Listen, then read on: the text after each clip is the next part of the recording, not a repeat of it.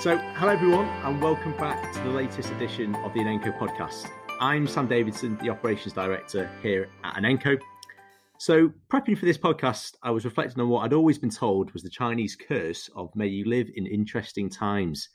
Now, we certainly can't claim that the last few months haven't been interesting on all sorts of fronts, but a bit of Googling showed me that it's nothing to do with the Chinese, but more likely a phrase first used by the Tory politician in the late 19th century, Joe Chamberlain. I found that I'm on firmer ground, though, with a second quote from our old mate Lenin. He did write that there are decades when nothing happens, and there are weeks when decades happen. We don't often find the need to quote communist revolutionaries here at Inenco, but the economic and market turbulence over the past five months has certainly created major challenges for many of our customers. Stuart Lea, our head of procurement, has, as, as ever, been at the centre of helping our clients to navigate the challenges but also take advantage of the emerging opportunities over the course of our lockdown. So, welcome back, Stu, to the latest in our addresses to the nation. Hi, Sam. So, Stu, what are the subjects that you think might best inform our friends out there this time round? I think for this time round, it's about what the market is doing, but what should I do as a client uh, in terms of that market? Well, that sounds like a good plan, but you know, I'm I'm a simple geographer, don't you? Uh, you know, no. So you're not going to make it too complicated, are you? I'll try not for you, Sam. Great. So let's take it back to the beginning of the year. Just talk us through broadly what has happened to gas and electricity prices. It really has been a strange year. Normally, prices rise as we move into winter as demand picks up and supply comes under pressure. But for most of the winter, prices unexpectedly fell with lower than anticipated demand and healthier than forecast supply. So we entered the year in a downwards price trend. The COVID crisis led to a dramatic reduction in demand and prices fell even further, bottoming out in April. With lockdowns starting to ease and demand picking up, we've now started to see prices increase and that trend is set to continue. So in principle, that would sound like unalloyed great no- great news, but I know that wasn't the case for all our clients, as their demand collapsed to a certain extent as a result of lockdown, um, and we found some big challenges in terms of liaising between suppliers and our customers around things like sellbacks, didn't we? So, uh, you know, do you want to explain that as an issue and and how we kind of dealt with that? Yeah, absolutely. In the here and now, unfortunately, it's not been great news for all clients clients buy forward as it's the most effective way to buy over the market cycle. Yeah. So clients are probably already forward bought and they're not yet feeling the benefit of the price drop. Yeah. And as you say, the the supply suppliers have been applying volume tolerance clauses. So uh, some suppliers have applied these clauses and sold back volume that's cost clients money mm-hmm. at a time when they're least able to take that additional cost. So for clients, it really has been uh, a challenging time, but we spent considerable amount of time supporting them uh, and trying as far as possible to mitigate some of these issues for them. Right. Okay. I hear you. So, and and you know, what were the two or three main lessons you'd pass on? Uh, you know, to how best to deal with what was obviously a big challenge of for suppliers and you know customers alike. Yeah, I think there's three key points for me. First, understand where we are in the market cycle. Is it a good time to contract now and buy now or not? Second, make sure you understand your contract.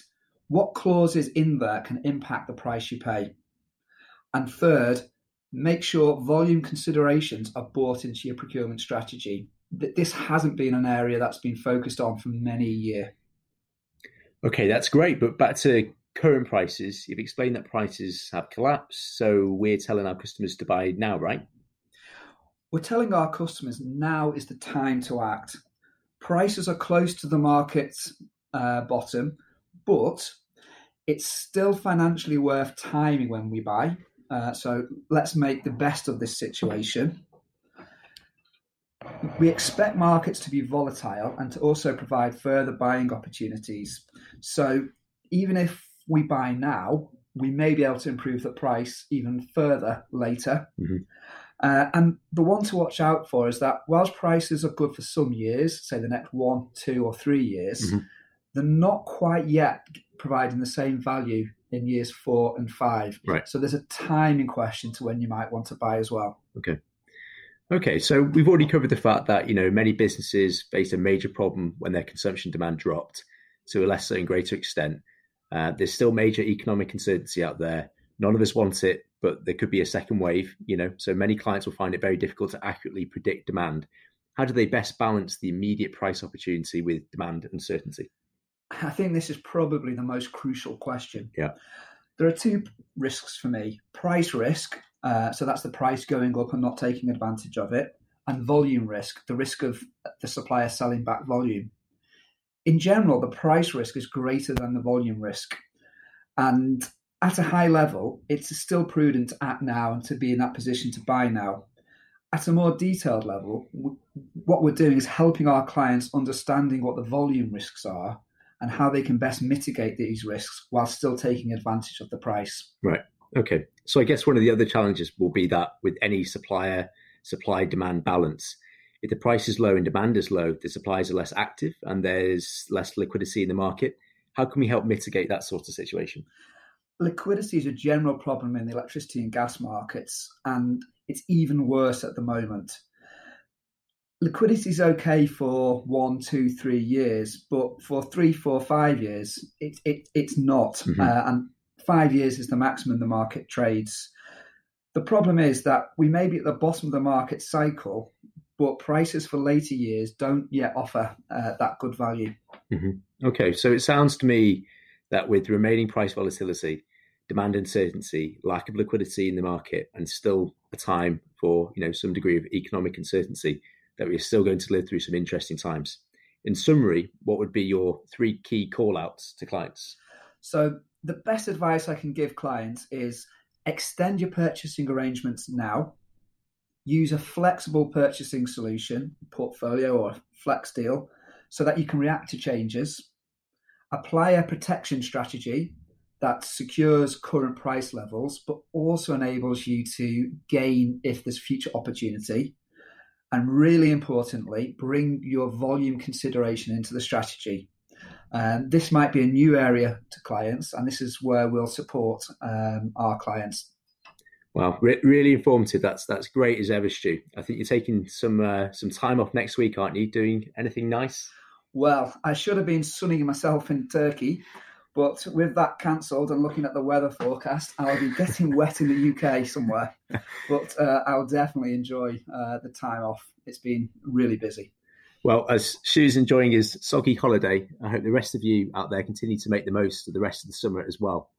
If you have any further questions as a result of what we talked about, do of course talk to your account manager or procurement specialist, or alternatively email podcasts at inenco.com and we'll be delighted to help.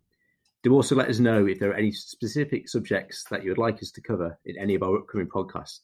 But for now, thanks for listening and take care. Bye for now. Goodbye, everyone.